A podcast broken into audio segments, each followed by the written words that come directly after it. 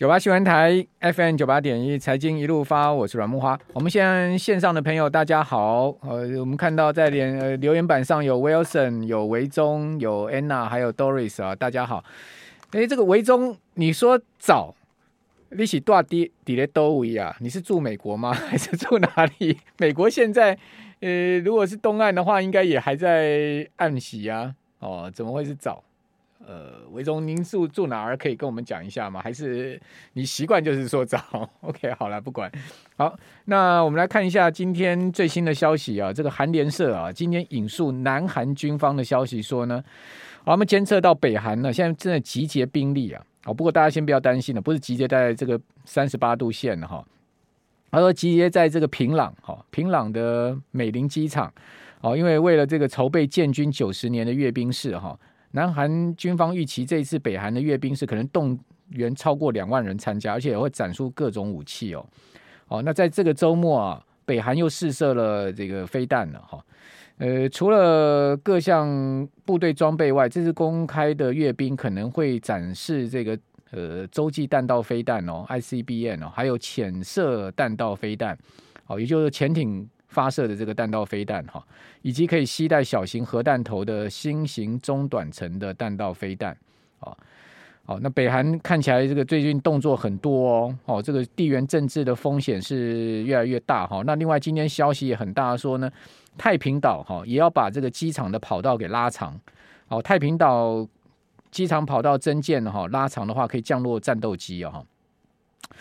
哦，这个南海的问题啊，还有南北韩的问题，还台海的问题，哈，那俄乌俄乌，那美国的国务院说呢，这个战争非常有可能会打到年底，哈，大家心里要准备，哈。也就是说呢，从这个俄乌战争一开开出了第一枪之后，哈，这个全世界的地缘政治的风险全部暴露出来了，哈，全部暴露出来。未来几年呢，哦，我个人认为这个全世界都不会平静，哈，这个擦枪走火，各种可能性都有，哈。然后南北韩也有也有风险哦，不要说哎，这个南海南北韩的话看起来就是，呃，大家都只是在那边比划比划，好，这种嘴巴好或者用口水在那边比划，哦，事实上哪一天擦枪走火的可能性也不小，好，也是会有这种风险，好，所以当然金融市场就是处在这种地缘政治的风险这个难以预料的一个情况之下，好，好，那另外我们来看一下今天在。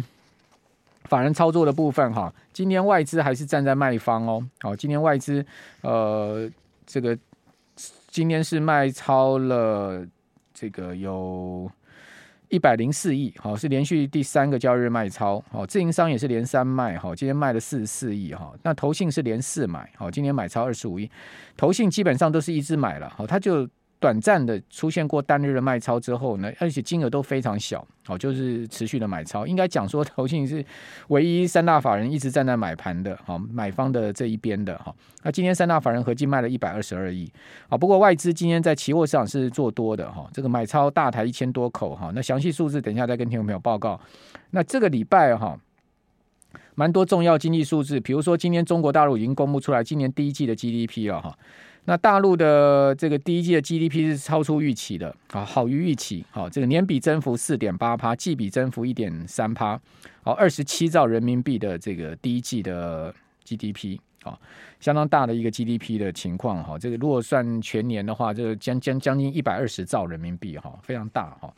好，那还能再增长，也算是有一定的条件的了哈。那这个是今天公布出来一个重要经济数据。另外，在上周末，中国大陆也降准了嘛。我们前些年节目有讲说，国常会之后呢，可能会降准降息。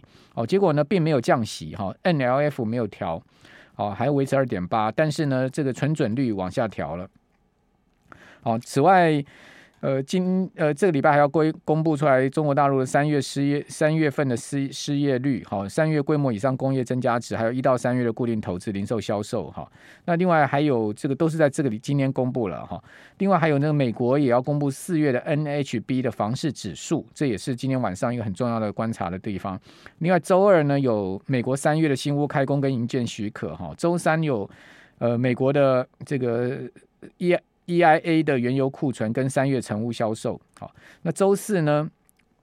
美国的首请失业金的人数哈，还有费城费的制造业的指数。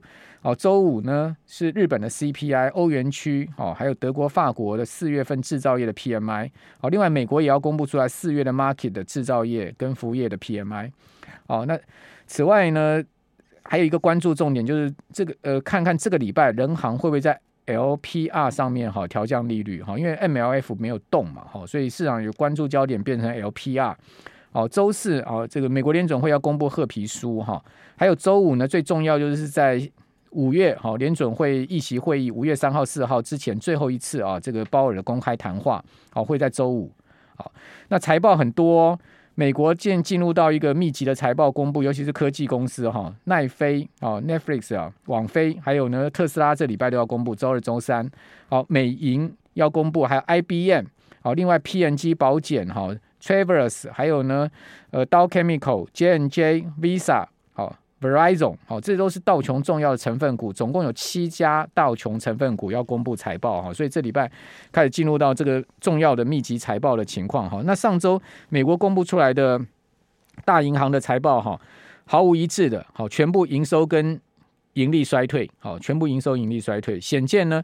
哦，这个美国上市公美国上市公司的最好的营呃这个经营情况应该已经见到高峰了了哈。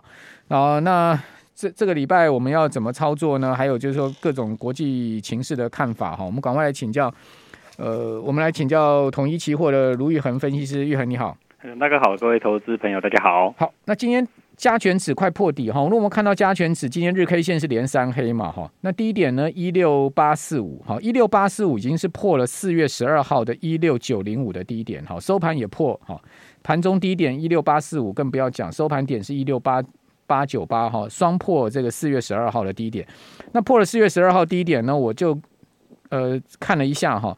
呃，前波还有两个低点，好，另外一个低点呢是三月八号的一六七六四，好，一个三月十六号的一六八零八，好，大概就我们应该讲吧，前波两个重要的支撑区呢，就是在一万六千八百点到一万六千七百五十点这个地方，在这个五十空五十点的空间，你觉得有手吗？我觉得是有机会去尝试去作为防守。其实我们看到今天外资期货也是开始去重新去布建了一个多单，所以在这个位置，我觉得有可能是会有组织一个尝试去组织一个叠升的反弹的操作。我觉得这个部分是可以去留意了。但是，呃，就算短线上有反弹，但是我觉得重新回到一个多方的格局，在这一两个月内可能还是比较难以见到，因为我们可以看到说上面的。季线、月线，甚至是年线，其实都是下弯的，一变成一个盖头的反压，所以在一万七千点到一万六千七百五十点这附近，其实是呃。如果最好的状况下，就是在这边去做一个横盘整理，以盘代跌哦，那能够撑住，让国际局势有机会好转的话，才有机会去变成一个更大的一个呃这个双底型的一个这样的一个一个走势哦。但是其实还有另外一个比较大的机会，就是这一波走势呃拉回的这个幅度其实还不到啊，可能还有机会去跌破这个前面的三月八号的这个低点。好。如果以今天盘中低点来算的话，哈，金融交易场大概只有差五十点到一百点的空间，就会破前波低点了嘛。对，好，所以这一百点到五十点就非常关键，就是说台股如果再跌个百点，哈，那基本上就破底了，哈。所以说大家要注意这个破底的可能性，哈。那当然，不安玉恒就讲说有机会守一下，好，不过我觉得一个先期指标就是柜买指，哈，柜买指今天相对跌幅比较小了，哈，今天只有跌了百分之零点一的幅度，哈。跌零点二点，来到两百零四点一点。好，不过呢，柜买今天的盘中低点哈，柜买今天是日 K 连二黑嘛哈，它的盘中低点哈，呃，其实已经差前波低点已经是几乎快要破底了，对不对？好，我们看柜买今天呃收盘的位置哈，其实离前波低点已经很近了，二四二零四点一，它前波低点是在呃，如果看贵买的前波低点应该是二零三点多吧，二零三点。二左右吧，对不对？对，我们一般来说，贵买大概就是我们内资的人气的一个指标啦。但其实明明显来看，它跟这波的修正跟集集中比起来，其实是稍微弱一些。但是我们可以看到说，呃，在三大法人里面，刚才大概说，其实就只有投信是一直在那买方啊。但是在自营商跟外资基本上都是站在卖方，这样子的情形之下。呃，我觉得其实，在贵买指数的这种，也就是所谓的中小型个股，其实它的卖压仍然是比较重，对，仍然是卖压是比较重的。其实我们可以从呃，我今天可以去带大家来看，就是我们美国的十年债这边，也就是所谓的无风险的这个市场，现在已经变成怎么样了？其实我们看到今天无风险的，嗯、呃，美国十年债殖利率其实已经接非常接近到二点八五个 percent 这样子一个水准。那二点八五 percent，大家听这个数字可能没什么感觉。那我跟大家来做一个比较，嗯，我们台积电的这个殖利率，现金殖利率啊，目前为止是大概不到两个 percent。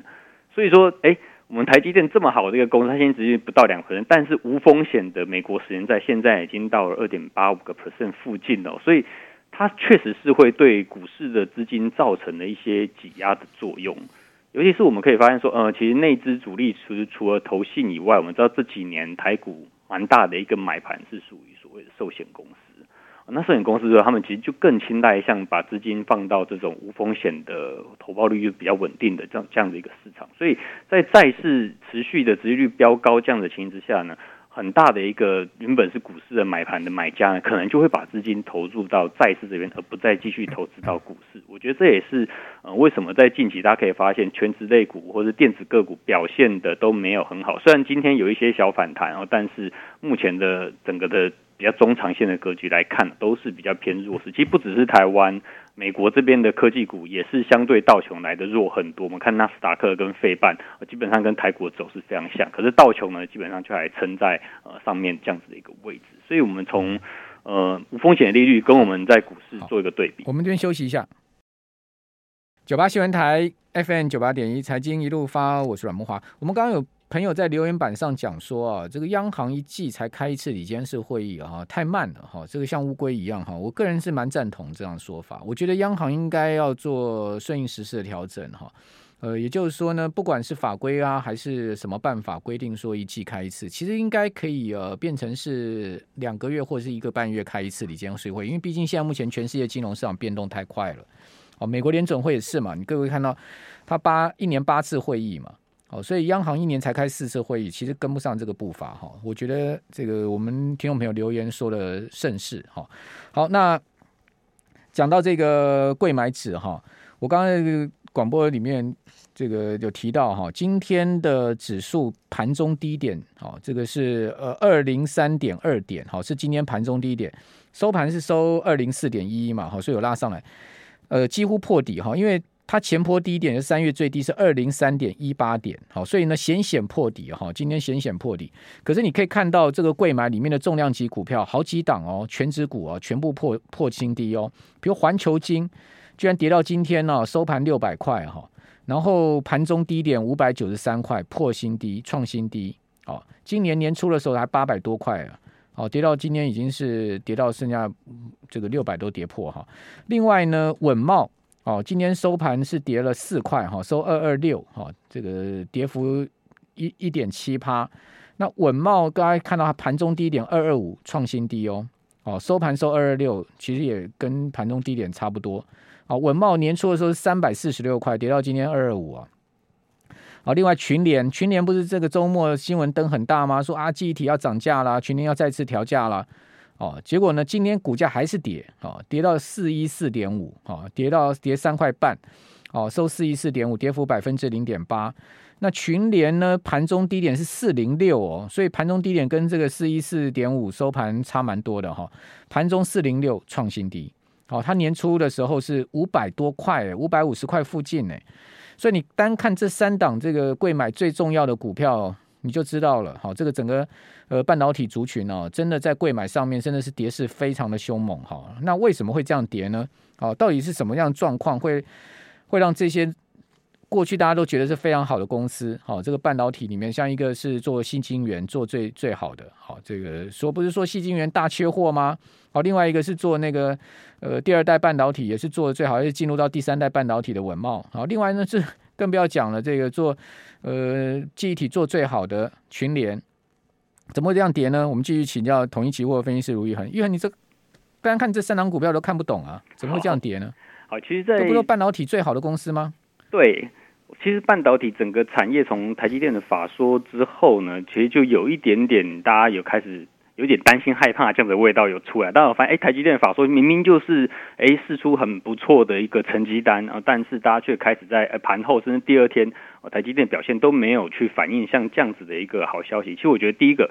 就是其实法人们开始在担心半导体的产业是不是已经过了这个景气的高点？为什么？因为其实我们发现说，在去年其实各大半导体厂商都开始去做扩产之后呢，其实可以发现说，呃，今年呢可能各大扩产或是扩厂的这些半导体厂商的产能通通都要提升上来了，也就是原本的供需缺口可能就呃没有在这么大，或甚至已经有可能会在今年的下半年或者是明年就变成供过于求。当然从一开始到现在，大家所提的都是所谓的成熟制程那一块。那台积电也讲说，这个不会对他们的新兴制程有造成呃短线上的一些影响，或者中线的影响也都不会。但是大家会开始对这个产业打产生一个疑虑，就是前面的这些东西都是建立在客户端的需求非常旺盛的一个背景之下。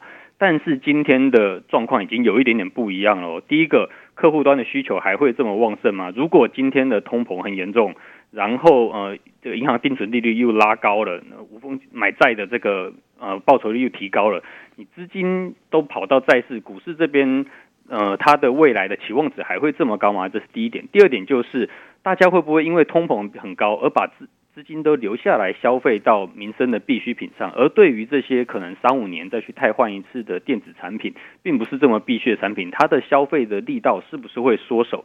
这是第二点担心的。第三点呢，当然就是最近因为中国大陆这边封城，会去影响到一些呃出货上的一些流程上这样子的状况。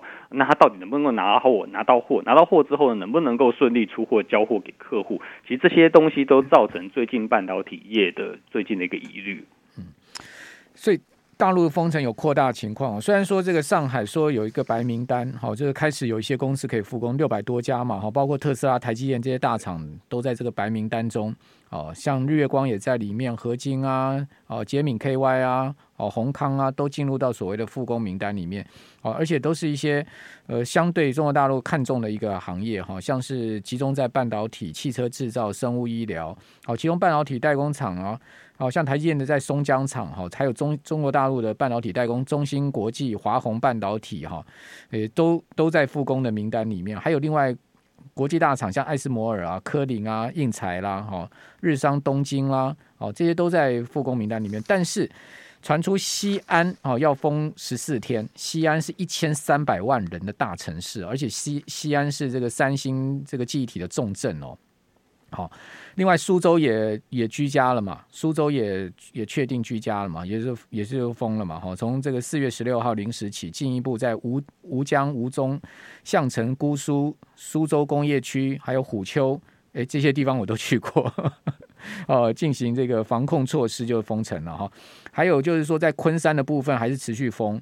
好，另外连那个郑州，哦，鸿海、富士康，好，为苹果做手机组装的最大的一个大本营哦，就是呃苏州的航空港这个经贸特区啊，也也要封十四天。好，所以这个刚才玉伟讲到这个封城的问题，真的是不小嘞哈。那大陆这次封城是是是怎样呢？是呃。这个它是真的是一个疫情因素，还是有其他因素呢？好，那其实大陆的封城，我们一般会认为是呃，在这样的情形之下去做封城，是有一些政治意图的，或者说他们为什么要在？明明 Omicron 它的死致死率是这么低哦，但是它的呃甚至有把它当成是这个自然界的一个疫苗哦，就是对于这个新冠病毒的疫苗。但是为什么大陆在这个时间点要去执行这么严严峻的一个清零政策？哦，甚至这个清零政策，我们上还有网络上还有笑话说，这个呃战争开打之后，这个闹饥荒的是哪个城市？就是上海，因为这边在封城，大家都买不到物资，一天吃一餐。对。所以，其实，在这样的情况下，大家难免会去想到说，你为什么要执行这么严峻的这个清零政策，而且甚至影响到了经济，很多工厂或者是很多货车、卡车、货船都被卡住了，都没办法去做一个呃交付。那这样子的状况下，大家会担会想到，其实就是今年的秋天啊，其实就是他们的国家主席能不能够连任这样子一个问题。所以我们觉得这件事情是不是有直接的一个相关，或是有间接相关？其实，在中国大陆这边，资讯相对来讲是比较封闭的。那我认为，在这样子的臆测之下，其实你也找不到真正的答案。但是他们现今所做的确实是所谓的雷厉风行一个措施，而且这样子的措施对经济来讲确实是不太好的。那相对来讲，我们从这边也可以看到说，其实我跟你讲啊，嗯，那个《笑傲江湖》就已经告诉你为什么要这样做了。《笑傲江湖》里面最重要一句话就“欲练神功，必先自宫”。对，也有可能是个替当权哦。大陆现在在练神功啊，所以他要自宫啊。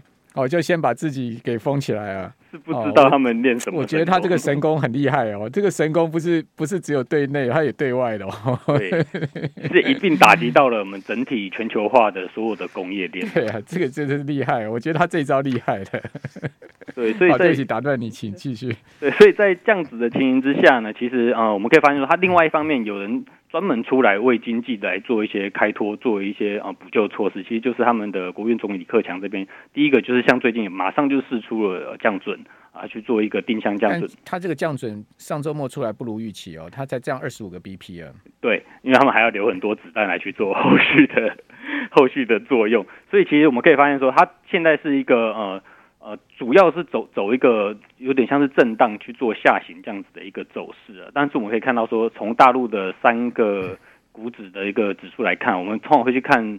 呃，新加坡的中国 A 五十期货，我们去看它的夜盘的一个状况，我们可以发现说，其实仍然是比较弱势，但是最近反而是台湾比中国的股市来的更为弱势。我觉得这也是因为我们呃体量是比较小的，比较不能够承受像这样的冲击。我们也在练神功了，好，谢谢玉伟，谢谢。好。